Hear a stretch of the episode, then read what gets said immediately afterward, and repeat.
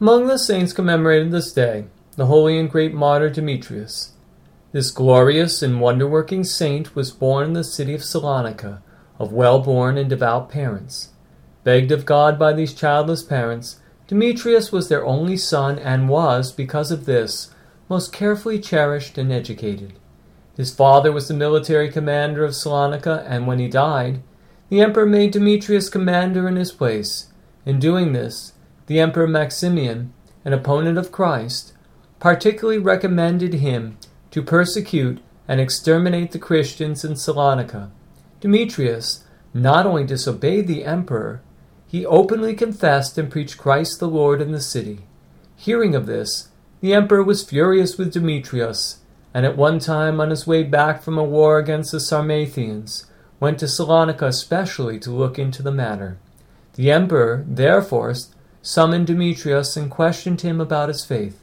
Demetrius proclaimed openly before the emperor that he was a Christian, and furthermore denounced the emperor's idolatry. The enraged emperor cast him into prison. Knowing what was awaiting him, Demetrius gave his goods to his faithful servant Lupus to give away to the poor and went off to prison, glad that suffering for Christ was to be his lot. In the prison, an angel of the Lord appeared to him and said, Peace be with thee, thou sufferer for Christ. Be brave and strong. After several days, the emperor sent soldiers to the prison to kill Demetrius. They came upon the saint of God at prayer and ran him through with their spears. Christians secretly took his body and gave it burial, and there flowed from it a healing myrrh by which many of the sick were healed. A small church was very soon built over his relics.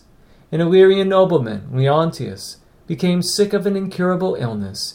He ran prayerfully up to the relics of St. Demetrius and was completely healed, and in gratitude built a much larger church in place of the old one.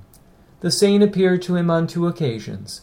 When the Emperor Justinian wanted to take the saint's relics from Salonika to Constantinople, a spark of fire leapt from the tomb, and a voice was heard, Leave them there and don't touch. And thus the relics of St. Demetrius have remained for all time in Salonika.